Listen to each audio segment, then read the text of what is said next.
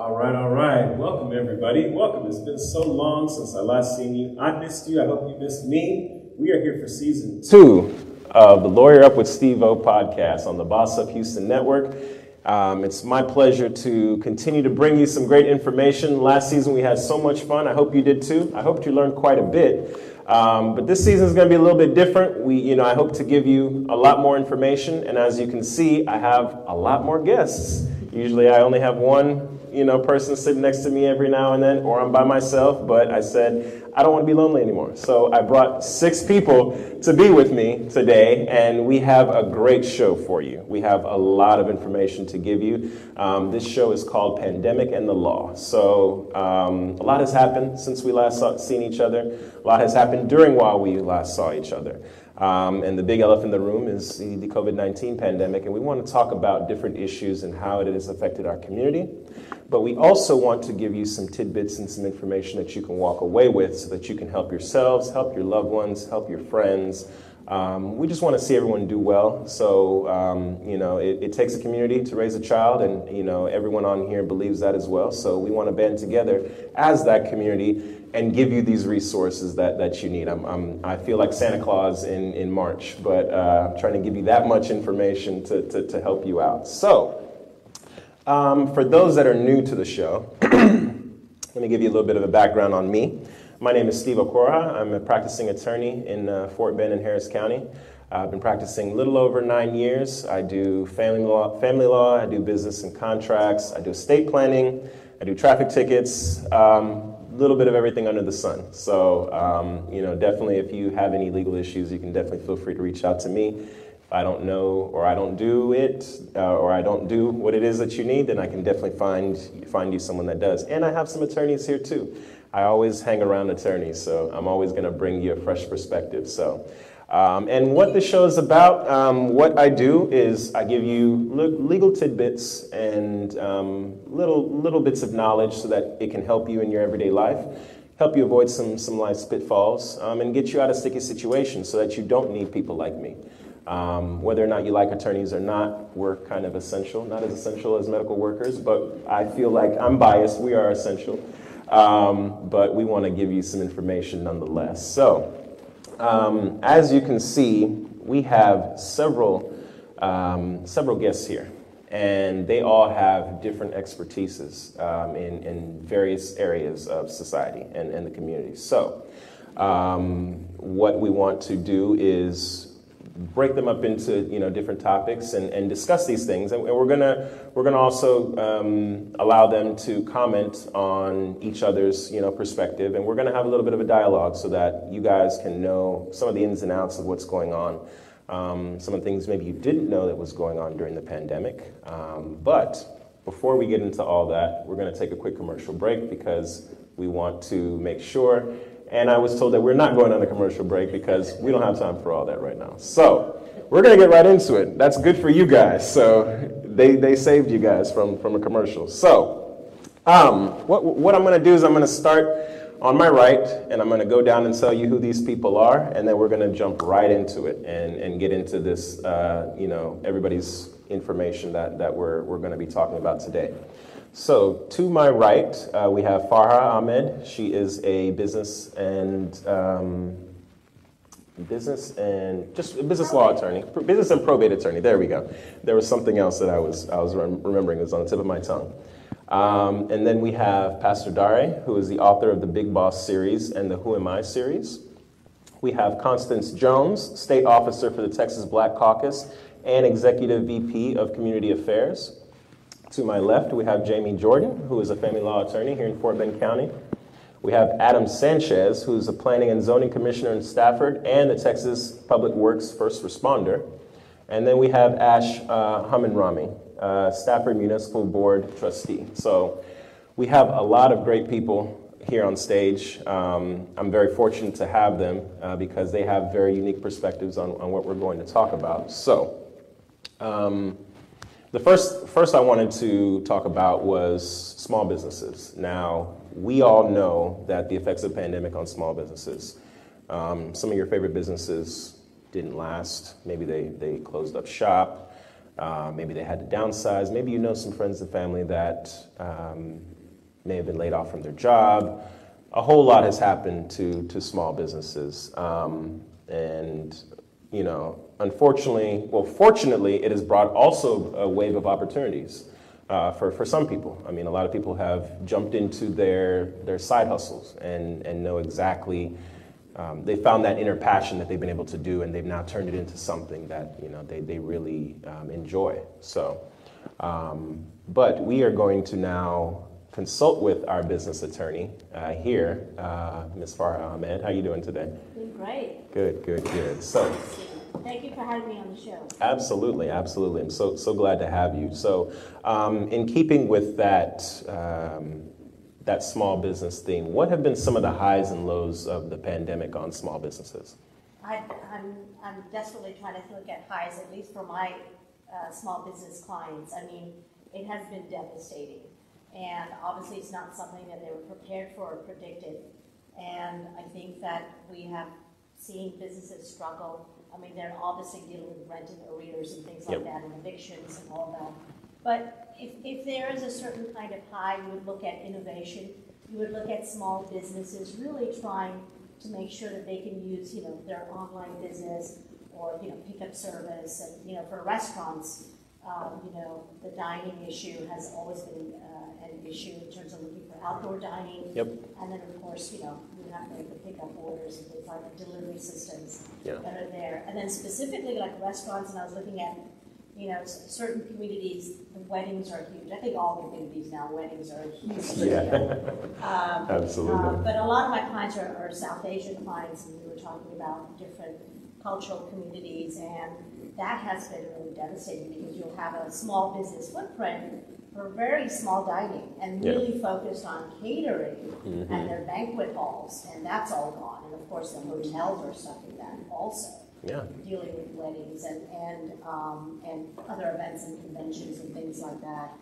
And the cities have tried to come up with ideas. Like in the city of Sugar Land, they had a program where um, if you went out and you went dining at a certain place or you bought a certain number of things, if you saved your receipt and you sent it into the city, mm-hmm. the city would send you gift cards for other businesses to try to kind of get you to wow. go back and spend your money.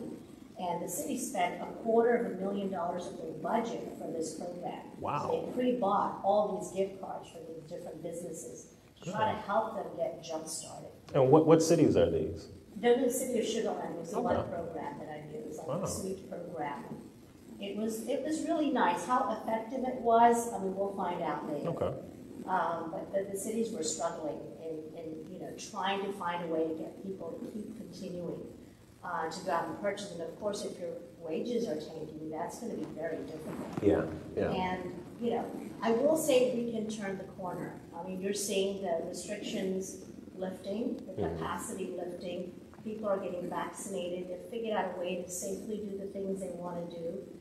You are having in this country some of the highest savings rates you've ever seen, up to 30%, unheard of. So, what is that telling you? is that people are going to be ready to spend this money. They've been kind of hoarding it, yeah. right? Um, you know, everyone's budget has been very minimal right yeah. now, not a lot of travel, things like that. And so you will see this snapback, you know, when the restrictions are dropped even further and people feel safer to come out. You know, whether the idea is can you make up that money that you lost, that potential yeah. revenue? That's yeah. a, that's the part that's devastating. I don't think you can. Yeah. But there's maybe one exception, which is what if your competition is not there? Right? That's true. You survived and your competition didn't survive. Yeah. And that's one of the things to look at. So that's, we're looking forward for the business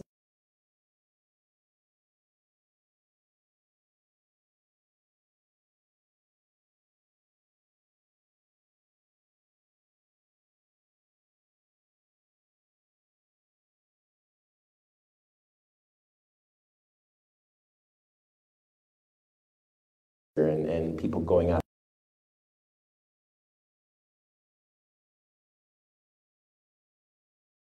I can't go to the movie theater. I can't go, you know, to my favorite store that's not like a big, you know, big business, big nationwide business. But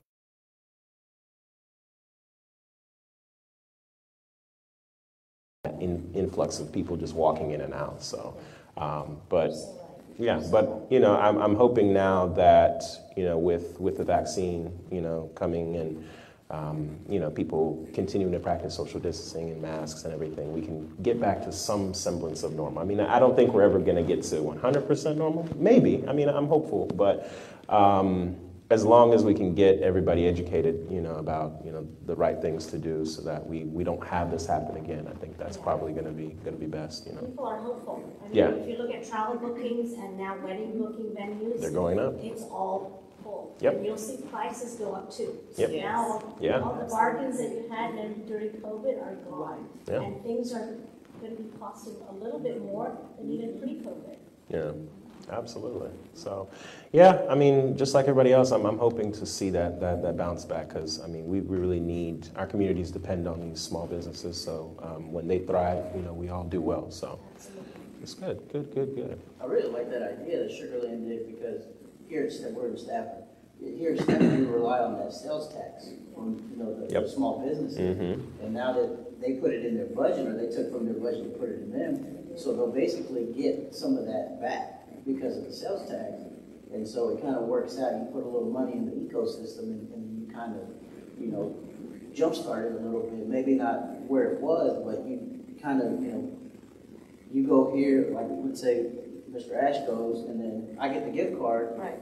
and then I'll go to that, to another business, and it just keeps on going, kind of like that, uh, that Starbucks line like a thing. pollinating. Yeah, there you go. Exponentially. And I think it, it gave a signal to the business community. The city was telling them, we have your back, we're watching. We're trying to do different things. We've never had this situation before, and we're trying something to really help you, to encourage that business to kind of stay afloat and just get through this difficult time. Very innovative. Yeah. Definitely. All I was just wondering, um, speaking of, um, small businesses, you know, when it first happened and the government was allowing all of the PPP loans, et cetera, how do you think the businesses played into that part, especially specifically particular certain small businesses they wasn't qualified or they didn't receive any of the money. So they were basically kind of left just out there, whereas other bigger businesses or I guess you could say more popular businesses, they were able to receive that. So where do you think that the small businesses and the ones that received it as it relates to those loans that the government was actually, you know, offering um, the different business, but unfortunately, we all know majority of them they were not eligible and they did not receive that money, so they had no opportunity to regroup like other folks did as far as receiving that money. So what do you think we're at as far as percentage wise with those particular businesses versus the ones that received the money and the ones that was eligible but they didn't receive it? I think you're right. I think in the beginning, the government was stumbling. And when that, Yeah. when that first PPP process came out, it was really badly handled. And you're right, mm-hmm. small businesses didn't know how to access. People were scrambling, they were asking their CPA, their lawyer, whatever, how do I get this? And, and even nonprofits could have taken advantage of this too. And so I think it, I think the PPP came out, there was like a second version of it where mm-hmm. more money came out. And I think then you had more people, I don't have percentage da- mm-hmm. data, but I think more people were able to access it, and that saved a lot of the businesses. A lot of my small business owners said that that really saved them to stay on. They had really nice landlords that were working it out and didn't evict them and realized, we want to keep you on, pay your employees, and then let's just wait till these restrictions kind of uh, reduce, and then just hang in there. And I think that's the signal they were giving. So I think the second PPP was really helpful. But you're right, there were some businesses that just could not get it. They didn't have the banking relationship. Yeah. I think that was one of the, the complaints that if you don't have a strong banking relationship with that, you were kind of left out of the cold or something. Yeah, it, uh, and I think, in my opinion, going forward, um, just even with any kind of disaster, as far as how it was initially set up, I'm thinking, spe- speaking from a compliance standpoint and the criteria and the structure, I'm thinking the whole entire structure and process needs to be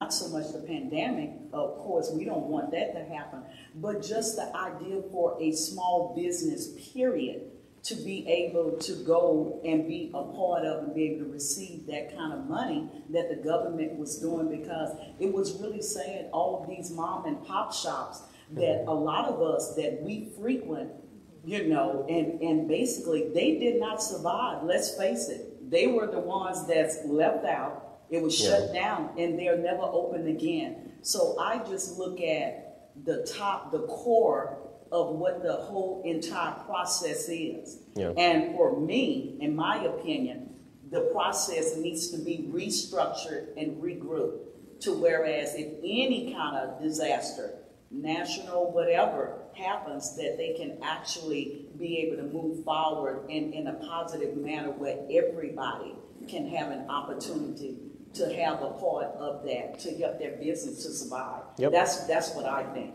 I think yes. Yes. yes. Absolutely. Yeah. And and and it's, it's all about you know education yes. and, and making mm-hmm. sure people know no. exactly what's out there mm-hmm. and what what yes. to do in these situations. Mm-hmm. You know, I, I think that's yeah. the biggest thing. That and was lacking too. Definitely. The education part of it, definitely, knowing yeah. the ins and out. Yeah. Like you said, everybody kind of stumbled. So yeah. Yeah. And speak, speaking of education, I want to go to our, our, our next topic, um, which we have uh, Ash uh, Amin com- covering. Um, he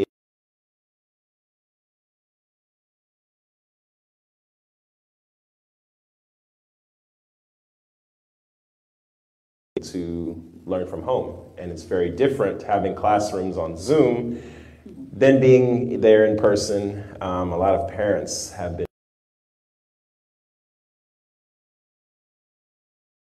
kids. So it's been a burden on them, you know, but, uh, you know, people have, have had to overcome a lot of different obstacles with, with the educational system. And I'm sure the schools have had their own obstacles. The government has had their, their own obstacles. Private institutions have had their own obstacles. So, um, so Ash, um, what, what are areas that schools have had to adapt to during, during the pandemic and kind of what's, what's been going on with that? Absolutely. And Steve, I just want to start off by saying uh, how excited I am to be part of your show and to be among such a esteemed group of people. Great, yeah. This is, this is very exciting. one of the things that happened, uh, and it, it, essentially happened this time last year, was we sent our kids off to school. Yep. And they didn't come back for over a year. There's several students, in fact, a good majority, about a third to a half in most districts have still not come back in person. Wow. And when that happened, no one expected it. Our infrastructure wasn't built for it teachers weren't trained for it, administration had no idea what was going on, and the school board trustees were asked, hey, what do we do now? And we were looking at guidance from the state, we were looking to the federal government, and no one had any idea what was going on. Mm-hmm. And so number one, our priority was safety. It's how do we keep our students safe? Because we have no idea what this virus is going to do. And again, this is before we knew, you know, the survival rate, before we knew how it spread. There was yep. a lot of unknowns at this point. How do we keep our students safe? And so we all went and said, hey, we got to shut school down and let's go remote. Fortunately, we had spring break to give us some time to plan. But again, a week to plan something that is, you know, we spent generations and generations. The way we have school today has been built over generations. And people forget that. You know, our teachers, the faculties, I mean, everything, facilities, everything that's done is built around teaching students face to face. Yep. And that was upended. So we got our students in. And then when we sent them all home, we realized there's other problems. And I know Attorney Jamie will touch on some of this, but there was issues with abuse and mental illness that was coming out. That's always yep. been in society, but now we're seeing this exaggerated. And part of keeping our students safe from the virus was also how do we keep them safe inside their own homes? And to do that, we had counselors reach out, and counselors and our teachers phenomenal people. And, you know, again, I think the reason we got to where we are today and have somewhat survived this has been because of our teachers, our counselors, our staff. And they reached out. They know these students. For them, it's like their second parents. And a lot of our students don't have parents or don't have a family support system that a lot of us take for granted. For them, that family is their teacher. That parent is their teacher or their coach or someone at their school. Yep. And so when that person was reaching out to them over the phone and saying, hey, what do you need? How can we help you? We quickly figured out what our students need. Number one was food. So one of the beautiful things at Stafford uh, Municipal School District that we've done since I've been on the board is every single student, regardless of income, regardless of anything, gets a free lunch a free breakfast, and most recently, a free dinner. Wow. And so we were one of the only schools in the Houston area that does that. Wow. And when that went away, we're like, how do we get food to our students now? Because they've come to rely on this. And so we started delivering food. We had bus drivers that were working, and our bus drivers, again, they're out there on the front line. They volunteered for this job. We said, hey, you know, this is a little risky. You're going to be delivering to a lot of different households. How do you feel about that? They said, we will do it. Gladly. Wow. And then we also allowed pickup. Now, again, not all the students have cars, not all the students have parents that can take them to school, but the ones that did picked up food. Our drivers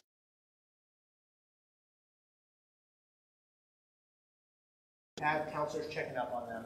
We've got teachers that are making sure that they're okay. And now we've got food to them. So how do we teach them, the primary purpose of any school district is to teach and is to educate our students. And one of the challenges we had was we went remote with no infrastructure in place on how we're going to handle going remote.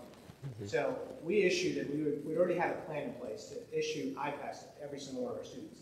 And the rollout was the idea is you give every single student an iPad, and again, the district pays for the iPad, and they take it home. Oh. So whether they have internet or not at home, they have a device that they can use. That was a five-year rollout that we were planning. We ended up doing it in three months. And so every single one of our students in Stafford has an iPad now, and they can get on Zoom and they can learn. And what we found was it was very effective, but at the same time, it's very challenging. It still isn't the same, especially as you go from senior years all the way down to pre-K. You realize once you get kind of past high school, those students have a really tough time. Can you imagine kindergartner, first grader sitting in front of a screen for six hours, seven hours trying to learn? Yeah. It, it does not work. It's not. Yeah. So, you know, we, we made it work and we've tried to make it work. And then we also started opening schools up again and figuring out where we get funding for masks, for what are the cool devices that we have. And I'm a big fan of this. Is we've got iPads that sit in front of every single building. And when you walk up to the iPad, there's a, there's a thing that measures your temperature, makes sure that you're wearing a mask, and it tells you whether you can go in the building or you can't.